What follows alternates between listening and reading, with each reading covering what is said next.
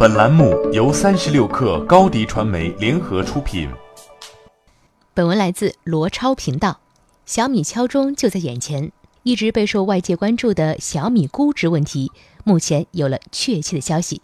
在投资推介会上，雷军一边将定价权交给投资者，摊出了五百五十亿美元的底牌，一边却表示小米估值应该是腾讯乘苹果。因为小米是一家全球罕见的全能型公司，看似矛盾的表达背后是雷军对小米估值偏低的心有不甘。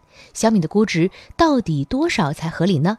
腾讯最新市值约合人民币四千七百九十五亿美元，苹果最新市值约合人民币九千一百一十五点六二亿，两者相乘，结果是四千三百七十万亿美元。在可见的未来，如果美元不发生系统性通胀，小米是到达不了这个估值了，雷军这样说，应该是表示小米估值的模型应该是苹果和腾讯结合，苹果是硬件，腾讯是互联网，两者相乘，市盈率是五百七十七。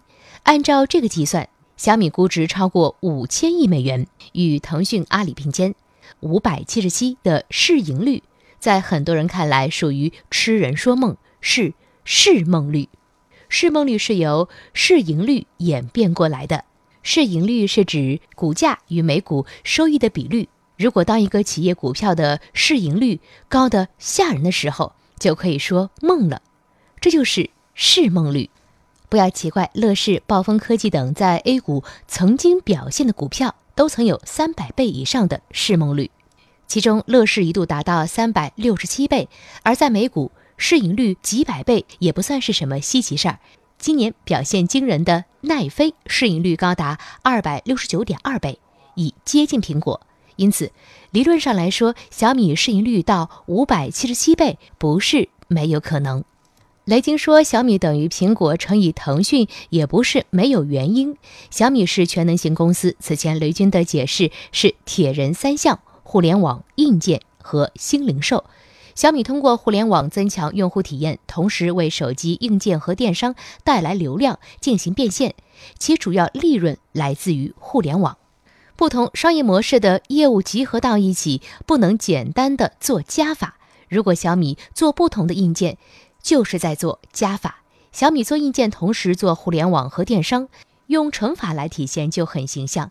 天猫和淘宝在一起是加法，但天猫、阿里云。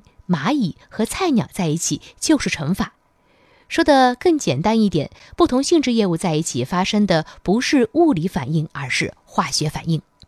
一手商业资讯，精准创业风口，专属职场锦囊，尽在三十六课 APP，快来下载吧！商务合作，请关注公众号“松子收音机”。